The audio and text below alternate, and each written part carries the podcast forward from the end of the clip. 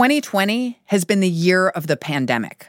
But let's not forget, it's still an election year. You are starting to see, after months of American life revolving around the coronavirus pandemic, people waking up to this reminder that there is a presidential election just months away. Sabrina Siddiqui covers Joe Biden's presidential campaign. For the past several months, the Biden campaign has kept a relatively low profile. Until now. On Tuesday, the campaign announced that Senator Kamala Harris would be Biden's running mate. And next week, the Democratic convention will formally kick off the Biden Harris ticket. Even though Joe Biden has been the presumptive Democratic nominee, this is really the beginning of the election in earnest. Between this week's Harris pick and next week's convention, Biden's pitch to voters this fall is coming into focus. They are running on a message of restoring a sense of stability to the government. I think what Joe Biden has really framed his message around is the country wants to get back to normal, and more so now than ever. Welcome to The Journal, our show about money, business, and power. I'm Kate Linebaugh. It's Friday, August 14th.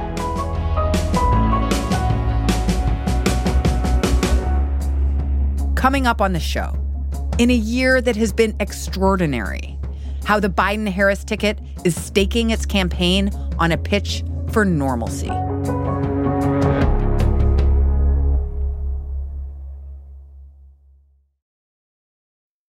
This episode is brought to you by Global X ETFs. Looking to invest? Start your journey by exploring exchange traded funds with Global X ETFs.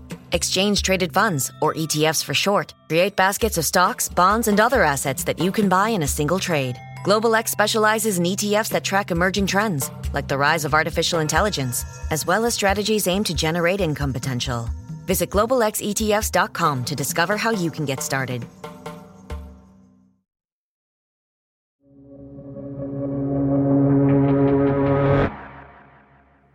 Biden's pitch that he can return stability to the U.S. government is not a new idea for his campaign, but the pandemic has given that message fresh relevance.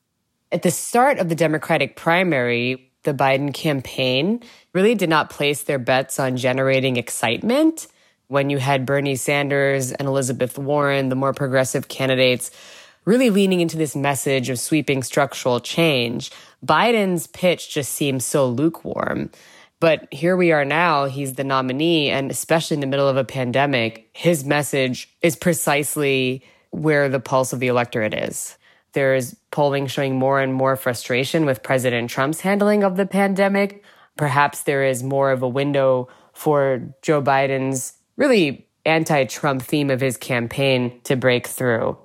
And so Biden has doubled down on his pitch that he's a leader who can bring a more responsible approach to the White House.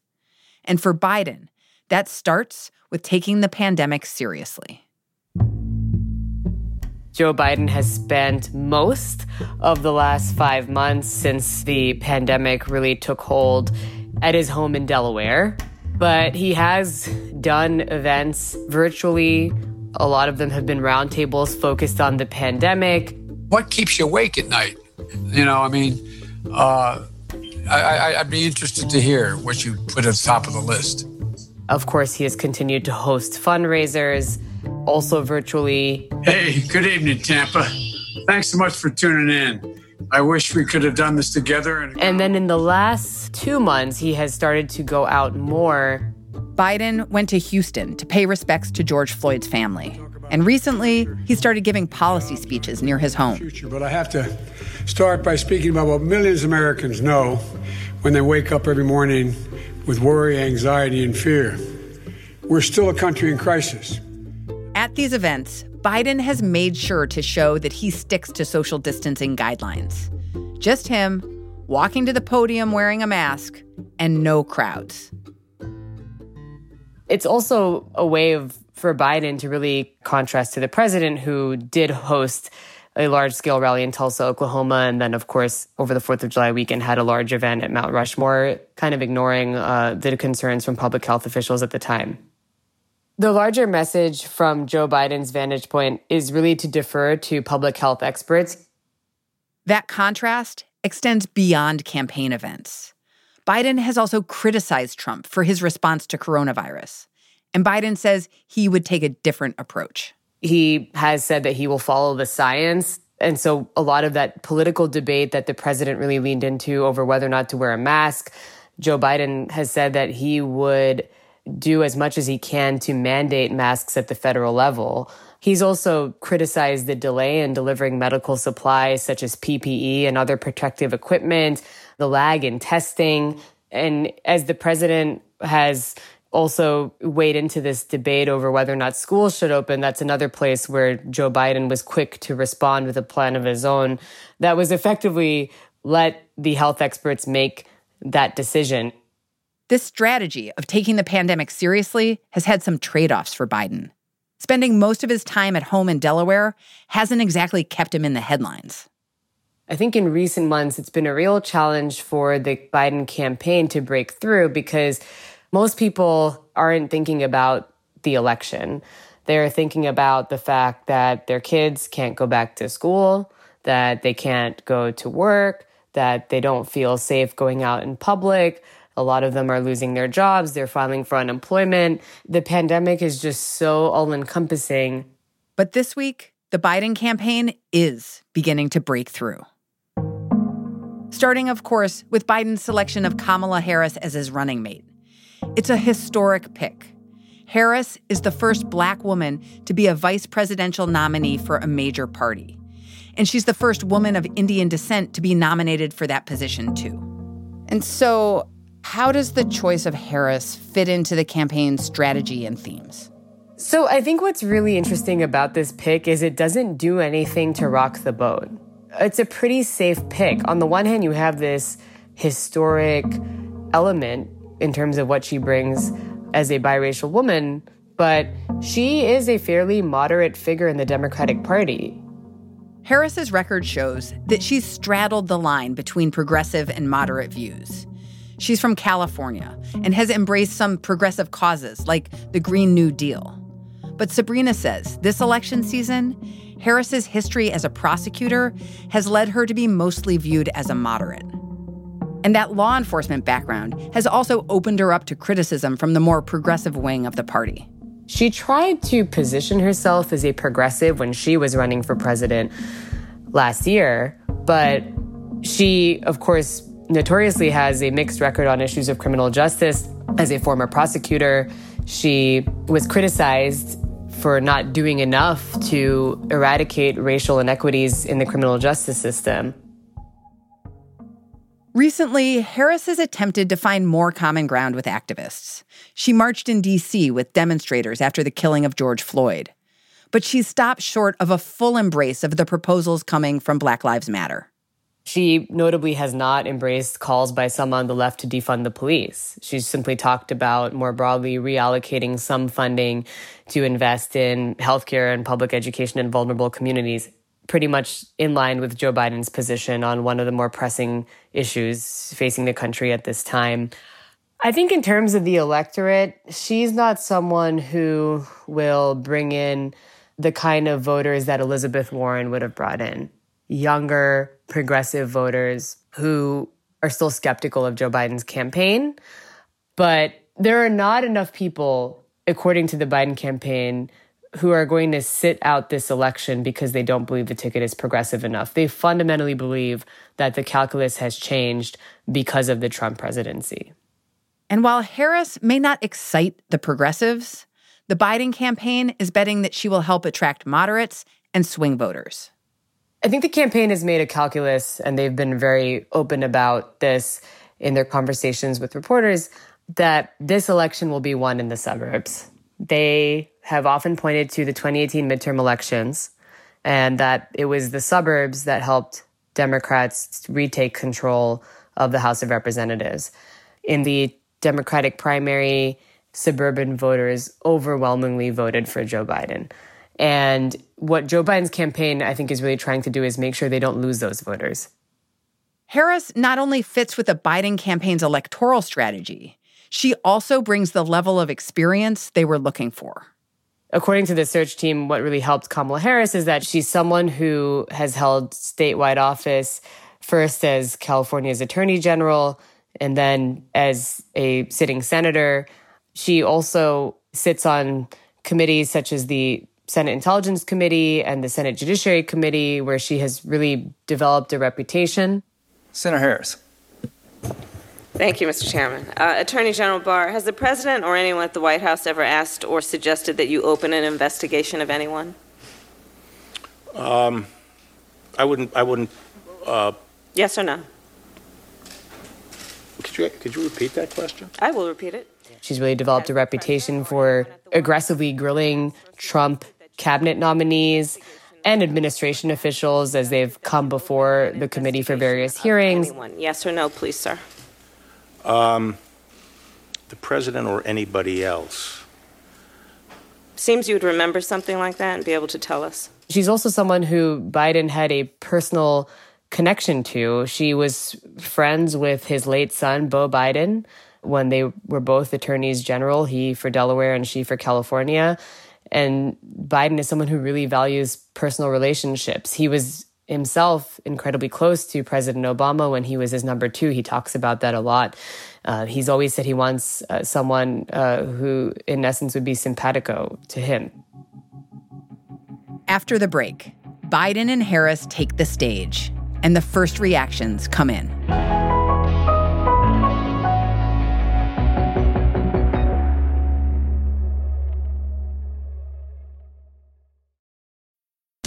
This episode is brought to you by Vonage.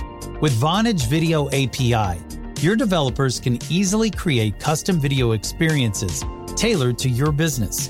Enhance every conversation with live video, whether it's delivering faster tech support, improving customer service, or enabling interactive meetings and events. Unlock the true video potential of your business. Discover how at Vonage.com. This episode is brought to you by Vonage. With Vonage Video API, your developers can easily create custom video experiences tailored to your business. Enhance every conversation with live video, whether it's delivering faster tech support, improving customer service, or enabling interactive meetings and events. Unlock the true video potential of your business. Discover how at Vonage.com.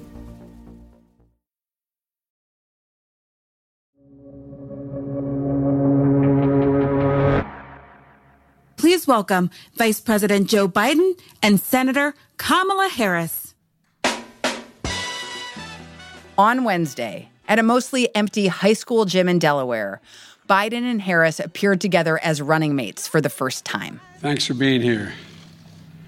I wish we were able to talk to the folks outside, but we're keeping our social distancing and playing by the rules. In announcing the pick, Biden made the case that Harris was the right fit for his campaign's pitch for stability. Kamala knows how to govern. She knows how to make the hard calls. She's ready to do this job on day one. And we're both ready to get to work rebuilding this nation and building it better. And Harris echoed that message. But let's be clear this election isn't just about defeating Donald Trump or Mike Pence. It's about building this country back better. And that's exactly what Joe and I will do. This week, many Democratic donors have rallied behind the choice. I think Kamala Harris is popular with more traditional Wall Street donors, donors in Silicon Valley. She, of course, being a senator from California, the hub of the tech industry.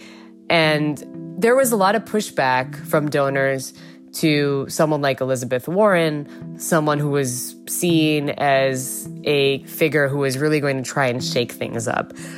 I think most business donors expect Kamala Harris to be a fairly moderate voice in terms of rebuilding the economy. They know that she will take some rhetorical swings at both Wall Street and the tech industry, but she is not really going to call for breaking up the banks or breaking up tech monopolies. And So a lot of these Wall Street executives, as well as Silicon Valley executives, feel pretty safe with this choice. How have Republicans responded to Harris as the pick? I think Republicans have said what they would have said no matter who Joe Biden chose. And that is that this reinforces how Joe Biden and the Democratic Party is captive to the radical left. That's the line. What is your reaction to Kamala Harris as Joe Biden's running mate? Well, she's radical left. Now she tries to pretend she's not, but she's the most liberal person in the U.S. Senate. But some Republican strategists have told the Wall Street Journal that this line of attack, that Biden and Harris are on the radical left, could be a tough sell given their moderate credentials. Next week, at the Democratic National Convention, the party will make its case that Biden and Harris can lead a coalition of moderates and progressives into the White House. Tell us what this year's convention is going to look like. The Democratic National Convention is going to look very different from years past. It is entirely virtual. Uh, they canceled the in person programming in Milwaukee. And so it's really being billed as this prime time special. And every evening there are going to be speakers. This is according to the DNC and the Biden campaign who come from entertainment, music to try and create some kind of televised special that resonates with people and is a departure from just standard speeches. There will still be political speeches, though. And the lineup of speakers fits with the don't rock the boat strategy that has characterized Biden's campaign. It's clear that they want to try and show party unity. They've got a lot of party stalwarts, traditional figures like former President Bill Clinton, as well as Hillary Clinton, the 2016 Democratic nominee.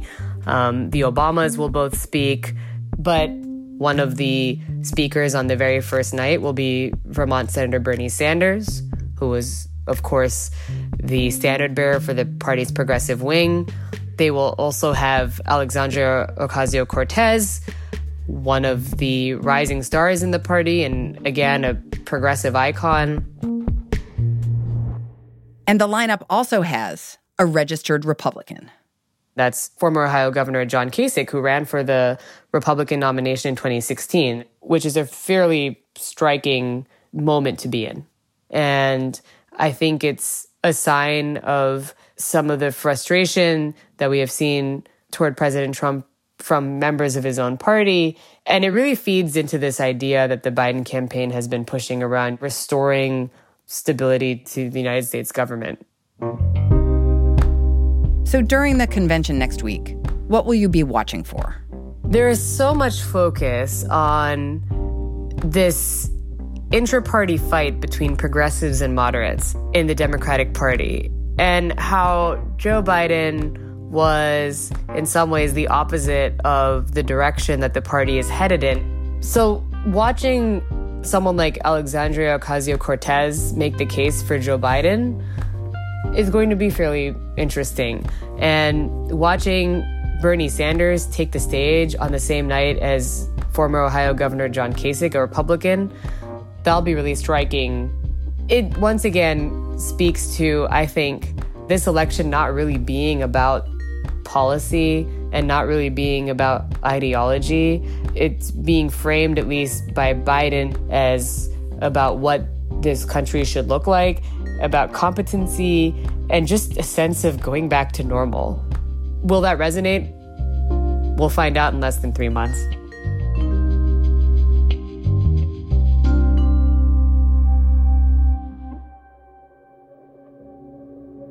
That's all for today, Friday, August 14th. The Journal is a co production of Gimlet and the Wall Street Journal. Your hosts are Ryan Knutson and me, Kate Linebaugh. The show's made by Gerard Cole, Pia Gadkari, Annie Minoff, Afeef Nessouli, Ricky Novetsky, Caitlin O'Keefe, Sarah Platt, Willa Rubin, Annie Rose Strasser, and Rob Zipko. Our show is engineered by Griffin Tanner and Nathan Singapok, with help from Sam Baer. Our theme music is by So Wylie. Additional music this week from So Wylie, Katherine Anderson, Peter Leonard, Bobby Lord, Emma Munger, and Blue Dot Sessions. Fact checking by Nicole Pasulka. Thanks for listening. See you Monday.